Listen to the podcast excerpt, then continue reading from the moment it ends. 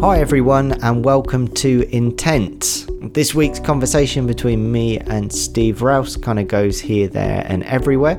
Uh, these conversations, they're how we're trying to be intentional about relationship together, in some ways to, to reflect on everyday life and our experiences of it, and, and trying to connect our faith with it, and how we, we can be friends for the journey in amongst it all. Uh, today's conversation, we started off thinking about gardening uh, and what that has to teach us about life, but very quickly moved on, on out of that kind of peaceful and lovely space into one which was characterized by, by aggressive forms of, of judgment, uh, action movies, and what vigilante justice can, can teach us about life or not, as the case may be. Uh, as ever, you can join the conversation uh, with us on Twitter by uh, reaching out at, at Intent Talk. Uh, ping us a message through there, or you can ping us an email to jim at ballinbaptist.co.uk. Are there emotions that you're wrestling with at the moment, or even even better, um, what tools do you have for, for processing kind of how you're feeling and how how you're feeling to kind of steer in the way that you, you react in life? If you've got any tips and, and tricks or just good practice, we would we would absolutely love to hear from you.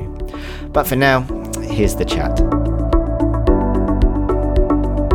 I mean, is the real measure of when you're approaching middle age or just getting old is when you start becoming more interested in gardening. Uh, that's I think that's the that's the measure um, in life that when you start caring about gardening, I think that's when the old alarm bell goes off. It's like boo boo, and it's like middle age approaching, um, and I, feel myself getting there. I need to. Uh, have you not come across? Have you not come across on YouTube the Garden Ninja? What? No. There's a guy on YouTube called the Garden Ninja. He's a young, well, he looks to me like he'd be in his early mid twenties, and he is he's passionate and brilliant. He's a he's brilliant when it comes to garden. He's really good. He's really good and well worth tapping into. All right, I'll check out the Garden Ninja. well, on the back of gardening, then, what? What? Sometimes in life, um, it feels like weed killers being poured on all the things that you're trying to develop and grow, and, and everything else. What's what's been going on for you this week? It's not all been. Oh man, uh, it's funny. Enjoyable. I, well, I, it was just last week, really. Not the best week in the world. I, I tested positive for COVID on Sunday, week gone by, and then, but in the midst of all that, I was going through the process of renewing my my Vespa Lisa and I had this dream. Uh, that sounds a bit grand, not quite a dream, but we really we just enjoy exploring the city any chance we get to go out and do that. And I'd been riding for about uh 24 about eight years a, a 125 slightly older kind of vespa and we enjoyed that we thought oh look you can get a 300cc one and let's look for one of those and we found a really lovely one and because lisa wants to do wheelies down oxford street is that she right? wants to it I don't know if it was called a wheelie. She did on a, on a, previous bike. She did try to pull some sort of a wheelie across the road at Battersea Park and slammed my brand new two day old uh, Tamaretti scooter into another car. Oh. she hasn't she hasn't ridden one since. But anyway, aside from that, aside from that, um, so yeah, I managed to find one of this guy in Battersea. Bought it, beautiful uh, version of it, and last Friday had parked it outside somebody's house. So I'd gone to visit and came out and it'd been nicked and it gone. Mm. And I was absolutely, yeah, I was just gutted. Just, I was quite, well, probably shouldn't be surprised, but I was quite surprised for how many days I just felt this pit of sort of anger about what had happened. Um, just the, just the sort of almost like a sounds a bit like a, a, form of grief in one sense that something's been nicked from you and mm. that you really were going to enjoy and and I was like, oh man, that yeah, it was not it was not a moment that like even now that's only that was just what just under a week ago. It's like I'm just going through the insurance process at the moment. It's like ah, yeah, it was uh like you say when sometimes kind of the weed killer gets poured on it sometimes brings to the surface kind of what's really there or how do you yeah yeah you know, what is yeah, what's the reality of what does it mean to try and handle those situations when what you feel like doing, you, you go through all sorts of emotions, don't you? I I did. You get you sort of get that anger at the person, the injustice of it. You get I get got angry, feeling like, you know, the person who's taken it, and you just like the language you read about like because you start reading other people's stories online of what's happened to them and you know, they talk about them as being scumbags and you know all this sort of language and that's, you very think res- that's a very reserved uh, description i'd say. There may have been some other words around the word scumbag but but you don't find yourself disagreeing with it you kind of no, like no no, no. yep that's the kind of how i feel about that person right now and I think sometimes we can get, you know, it's just me joining a dot in my head about some other things going on for us in life at the moment where you think, you can kind of go, oh, yeah, I should just be forgiving. And it's, it doesn't, it, it's all very well to say, to talk about forgiveness or, I don't know. I just I just got this picture in my head of me me sitting in across a table in a room with the person who nicked my bike going through some kind of restorative justice process to say oh, yeah. whatever. And you think these are really good ideas and and I believe in them. But when the reality of a situation hits you, you're like, actually, all I want to do is punch the guy, or you know, yeah, yeah, yeah. You, you got to acknowledge the real feelings. Yeah. Have you been? I think my go-to would be fantasizing like. uh about turning into a bit of a vigilante and like what you yes. would do if you were like just driving along and you look down an alleyway and it was there and you're like, oh right, I'm gonna go back at night. I'm gonna go and get it. What imagine what would happen and everything else. And well, I, I, I bet. Well, these, these are the things. If that actually happened to me, if I got something nicked and I saw it somewhere, either I'd be, I'd just be too scared to do anything about it, or um, I'd get myself into a lot of trouble. I'd imagine, like not and not not in like a not in a glory, not in a what's the word like glorified way. Not even not even like going down fighting or whatever. I'd just like I'd just get my bottom handed to me or whatever, or just get just get just get told to go away in no uncertain terms. I'll just go home with my tail between my legs. You know, like that'll be that. I I totally with I I sway between those. I, as soon as you said it about that vigilante, I was one, one of my favorite films to watch is um, Denzel Washington in. Is it called The Enforcer? Oh, I don't know, mate. Oh no, now I've got that wrong, haven't I? And I said I really like the film. What's the Denzel Washington film? What's he been in? Equalizer. Equalizer. That's I've the not, one. I've not even seen it. But... The Equalizer. Ah, oh, I love it, and it. I just think I, I think I love it because I think in in a lot of us is that that whatever desire, whatever to be that person. You just think who, I mean, just the way that. So what's the premise? It. What's the premise? I suppose he just it's the way. Actually, the premise uh, uh, is that often he, in my memory of the films, and I'm dreadful at remembering films, is that he basically is trying to restore justice to a situation, but he's he's uh, which he does, and he's but, but his way his way of restoring justice in situations is certainly not to get people to sit down and talk about it. He's dealing uh-huh. with people who he generally um, he either I don't know cuts their throat or oh stabs them, kills them, whatever. Or not always. Oh, what lovely uplifting films our pastors watch.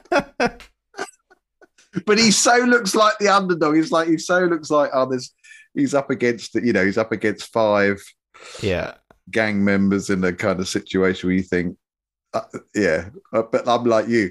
And it's funny because I saw a story of a guy who got back his Vespa. He had a he had a tracker on it, and he found out that it had been nicked. Oh, he, it had been nicked, and he found it was only half an hour away from where he lived, and so he he, he tracked it down, saw it. But he talks about a bit about the process of what you know. He actually managed because the police basically said to him they weren't going to come and help him, even though they'd found okay. it. Okay.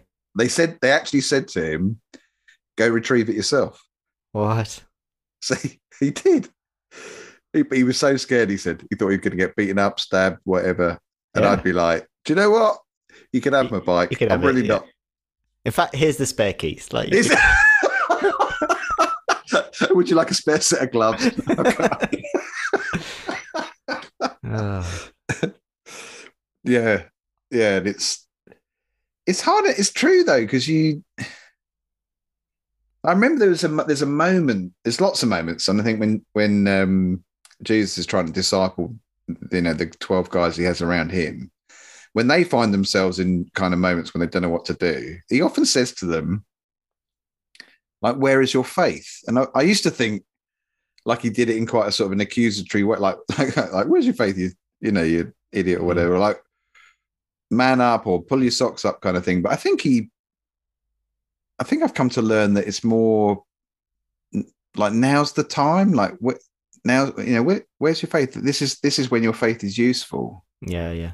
Br- bring it, bring it into, you know, bring it into life right now, and start applying it. And I think, mm. I think I would say that. I think the the genuine reality of the last, and I think this is true when we face stuff. Is the genuine reality is you can't ignore all those feelings we've just described that aren't particularly pretty. They're not. You do, some of the things you do imagine you might want to do to somebody in an injustice situation, but actually, your faith almost becomes like a. I don't know. Would you describe like I'm? I'm thinking like you almost like a wrestling type image. Yeah. So I'm almost wrestling with myself. So I'm trying to bring.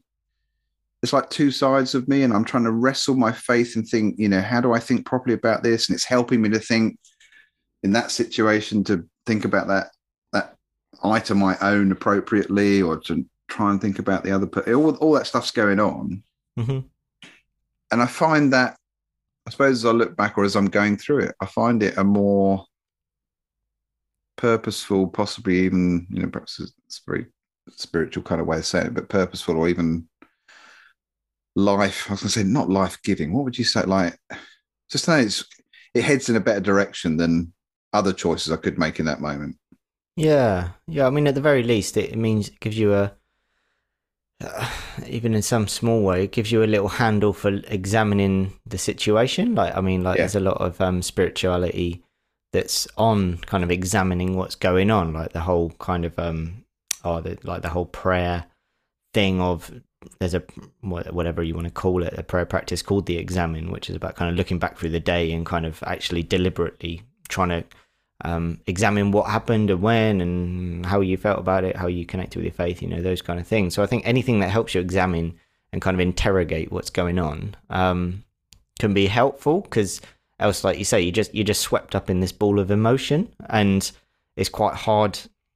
Well, left unchecked, you just roll around in that rather than actually kind of going. So what's really going on in this, really, in terms of yeah, whatever you, question you want to use, if it's like where is your faith, it's kind of like at least it gives you a handle to kind of go. So what what am I feeling here? How am I reacting here? How does that engage with what I would say about the Christian pathway and what what Jesus says is life in all its fullness? And at, and at very least, it helps you understand, or it gives you a window to see um, the the disconnect, maybe either in the desire to call up Denzel Washington and get him to come and sort come and sort the thing out for you rather than um, I don't know whatever you want to call it. There'll be those who kind of quickly push you towards a path of forgiveness or whatever. Um, that would be a read a reading of Jesus's life and works would be that that kind of towards forgiveness. Um, uh, and and so like I think anything that helps you just kind of think carefully about it and actually think deliberately. So what's actually going on for me, rather than just be going, "Ow, it hurts." This this really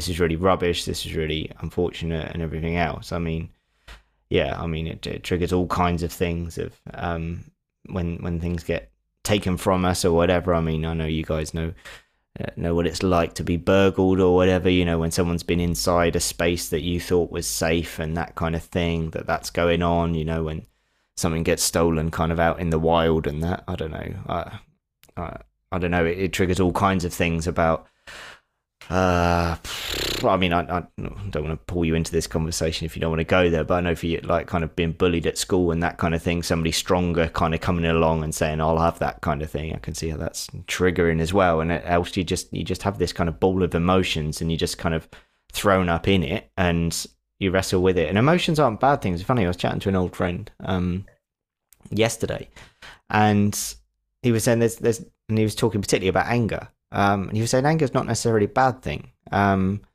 and I can't remember quite who he was quoting, but um, oh, I think it's Eugene Peterson. I think it's old mate Eugene Peterson and his calm and peaceful and um, wise mind. Um, yeah, he said that anger anger makes you do things. That actually anger can be the very thing that that drives you towards sorting out a situation. Because um, I think the question Eugene Peterson was um, why haven't you written another book yet or something like that? Or when you when are you going to write another book? And i think his answer is something like when i'm angry enough. You know it's kind of like there needs to be something that kind of stirred stirred him enough to go right okay this is this is how I this is giving me the energy to kind of deal with that. And I think when you when you're looking at injustice, um, and I'm not seeing Denzel Washington as the kind of um, messiah figure uh, necessarily that you do, but kind of that that that that kind of energy um, that you get of emotion that that that that gives drive to sort something out in terms of people talk about kind of a righteous anger or whatever that kind of it's it's that energy and that drive that makes Jesus turn over the tables in the temple you know that that mm-hmm. kind of drives him to to addressing that issue um so I think I think emotions can be really good but left unchecked you're just you're just driven in any direction. You know it can kind of just it you're just kind of blown along by the by the whirlwind or whatever and what what's going to happen? Nobody knows you know, you might you might go out and um, well, you might you might sit at home and I don't know, drink the contents of your cupboards. You might you might sit at home and just stew, staring at the wall angrily or whatever, and just going over and over and over and over and over what you'd like to do to this person if you got them in front of you or whatever. It might come out in terms of your interactions with friends, with family, with loved ones. You might and and find yourself in quite a um, a bitey kind of mood or whatever. Um, and yeah, end up kind of saying or doing something that you, you, really regret or something to those that you love. You know, so it's I, I think I think it's important to to find ways of trying to work out why you feel the ways that you do. And I think I think I think um, myself, like when I was a when I was a younger man, I think it's, it's still in me. Um, I really struggled with with anger. Um, in that I I I don't, I don't think I really I didn't really take stock of my emotions that kind of um that kind of the uh, I, I could I, I had kind of like a, a rage or whatever, an anger that would be it would just let off at, at any almost any given point. But I didn't really I didn't know why. I had no understanding of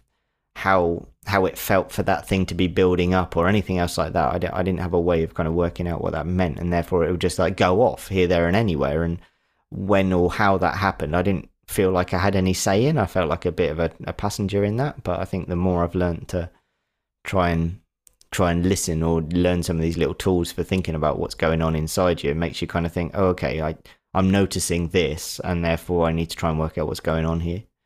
Um, yeah, that's really that's really helpful. Though I really I I'd not I don't think I've ever thought before. Like if we talk about reconciliation or we talk about forgiveness, I think often what crops up in our minds is almost like I'm just letting the other person off. Like it's like yeah yeah um there's no it's like we're almost ignoring the seriousness of what's happened here or it's just um and and ignoring the the real emotions that come with an injustice of some sort, of, of, you know, whatever that might be, whether you feel it's unjust that a loved one's been taken life wise in a particular time, or the way in which they've been taken or gone, um, whether it's like something being stolen from you, whether it's a relationship that ended badly, or whatever it might be. The danger is you could just go, oh, you've got to just forgive them, or you just got to, you know, and it's like, even in saying that, I remember a friend saying, we can't just be saying to ourselves, we just got to forgive because it's not a just, it's nowhere near that small. Sometimes forgiveness really needs somebody to help you kind of lead through a, a process because actually can take years. Actually, you can remain angry at a situation or a person or an event for a long time and I've often wondered whether that's what Jesus meant when I don't know. It's one of the interpretations that I've heard when he when he's asked the question by one of his disciples. You know, how many times should I forgive? And I think the law said, I can't remember. Like it, like the law said, you've got to forgive at least three times or something. And then he said, Jesus says, no, seventy times seven or whatever. It's like this ridiculous. Like this is that's impossible. Hmm. But one of the one of the ways I found that helpful to hear that is to think you know, hurt from hurt from the past or whatever can can take a while to unpick, can take a long time to work through. And almost like Jesus saying, like every time you revisit the hurt of it, you need to go through that a bit of a process again to kind of try and work through your feelings about it in order that you keep on becoming healthy you keep on being reconciled it doesn't just happen in a kind of in a moment, in a in a second, but it but it takes time. And I think I find that I find that much more realistic and, and much more helpful because it acknowledges, like you said, the feelings that come with a, an injustice or with a grief, and, and there may be a similarity there, but things like anger, um, are very real feelings to go through, and and you can either like I remember I think Rob Bell talks about this where he says, you know, whenever we face a suffering, I think he's talking about where he says you hit this bit of a crossroads moment where you you either become more closed or you become more open or you become more bitter or you become more um, sort of gracious or whatever the opposite of bitterness would be. But you and, and you face a choice in that moment. And i think there's a truth in that. You can kind of go like if, if you've been hurt you can say i'm never gonna i'm never gonna make myself vulnerable to somebody ever again or or it may take me a little while but i will take the risk again of I don't know, finding a close friend or developing a relationship or whatever it might be. Mm. But the reality is, it's not just a kind of. Sometimes I think in the church we can we can make out that it's oh, just forgive them. It's like it's costly. it's really it's costly in so many ways. You, you yeah, you have to carry it for a bit, and it stays with you for a bit. Yeah, yeah, I agree. I think there, there's certainly things I know in my life when I've had to I don't know where where things have hurt and you find yourself having to forgive somebody else, but it can be it can be years down the line when the th- when you'll just start thinking about that thing again, and it's like it's like you've gone right back to the beginning again. It's kind of like you, you almost like for me every time I rethink about it or revisit it, I like I need to forgive them again because mm. every time I go back to it, I'm pulled into the anger and the injustice and the pain and that's that's the that's the kind of visceral memory of the thing mm. but then you you really do you you have to forgive him again and it's kind of like you I, I think that kind of 70 times 7 thing really holds up because you for for some things you do have to forgive again and again and again and again and again yeah. um and it's and it's hard particularly the ones that there is absolutely no closure about you know something's that like i don't know like like the situation with the bike you know it's it's highly unlikely that mm, sorry, mate, that it's gonna it's gonna come back again, or or even that the police are gonna track down who did it or whatever, and to, like those situations where you can't, there's no kind of promise of being able to have any sort of closure or anything on the matter. It's it, they're almost some of they can be they're, they're well, I was gonna, not necessarily going to say they're harder to forgive, but they have their own kind of personality of forgiveness. You know that is to to get to forgive something like an unknown, um, or at least something somebody who um, doesn't isn't you you can't ever be sure that they've ever shown any contrition or they've been ever bothered about it or they've ever get thought about it again or they've given two thoughts to you about it. But it, it's still it's still you who holds it. And therefore like I, I know that for me like I've had to forgive again and again and again in, in like but acknowledging that the, the the the other person involved may may not have thought two hoots about this and may never do. Um, and it's it's I don't know it's it's it's a challenging pathway. You know, every time you think about it, it's the opportunity to be pulled back into the spiral again.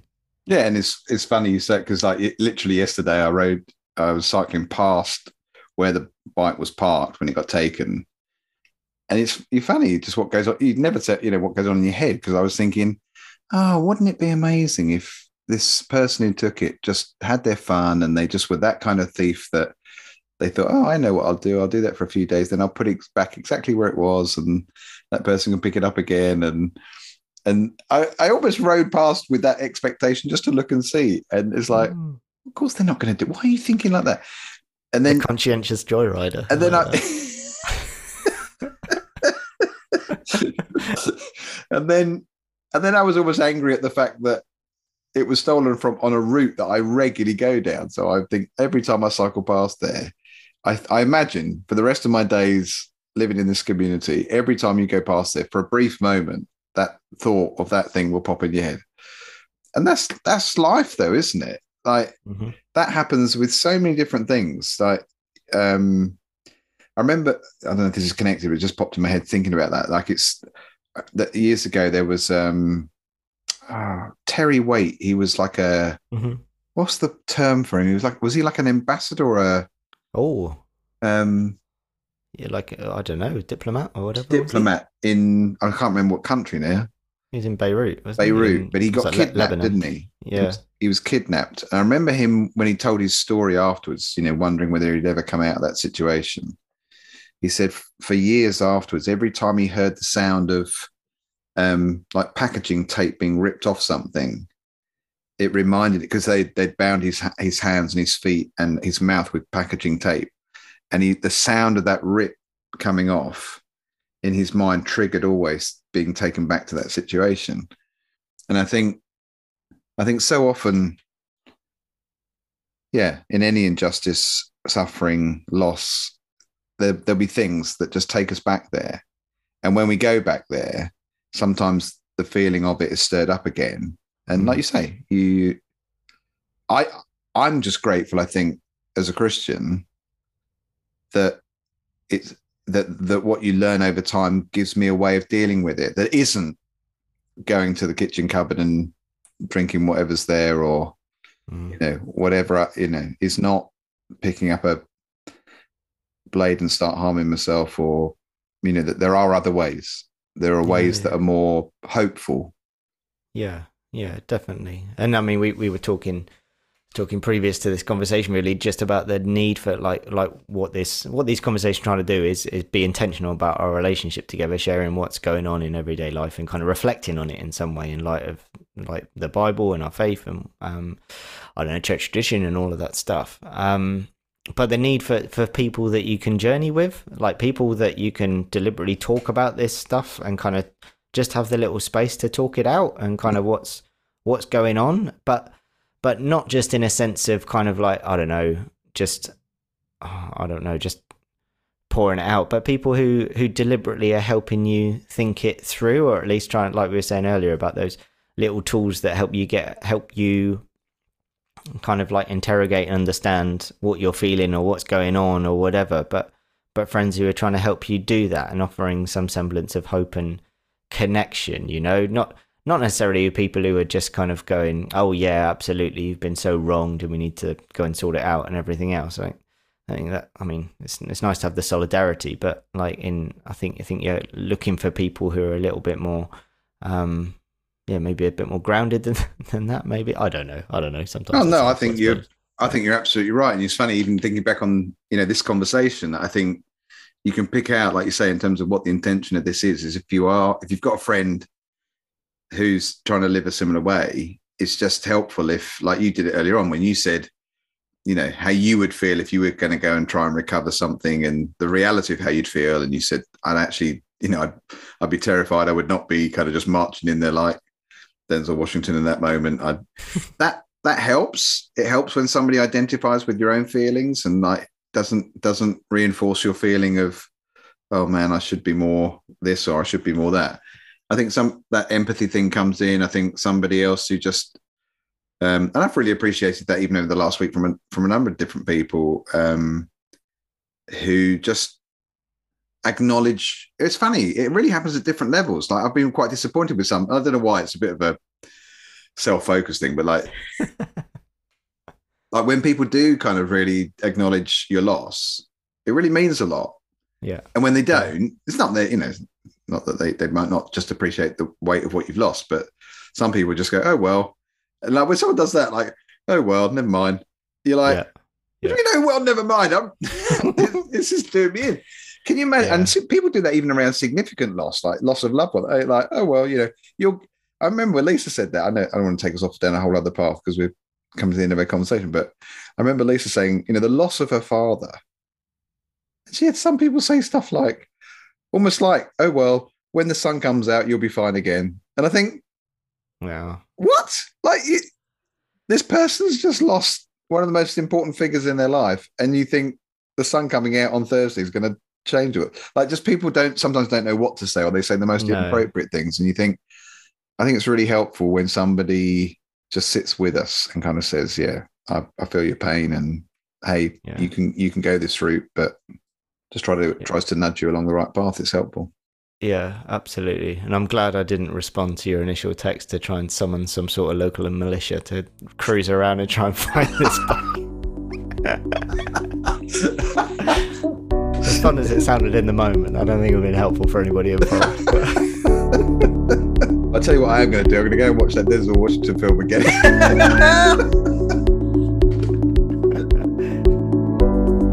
Thanks so much for listening. I wonder if any of that conversation connected with you or your own experience of loss or things being being taken from you, whether they've been been stolen or otherwise. How have you you dealt with those feelings, or or how's that affected you, or even um, that kind of ongoing sense of forgiveness, that journey, and, and kind of what you do with those feelings, and when they come back, when the memories stir unbidden, kind of what what's been your experience of dealing with them. We we'd love to hear from you.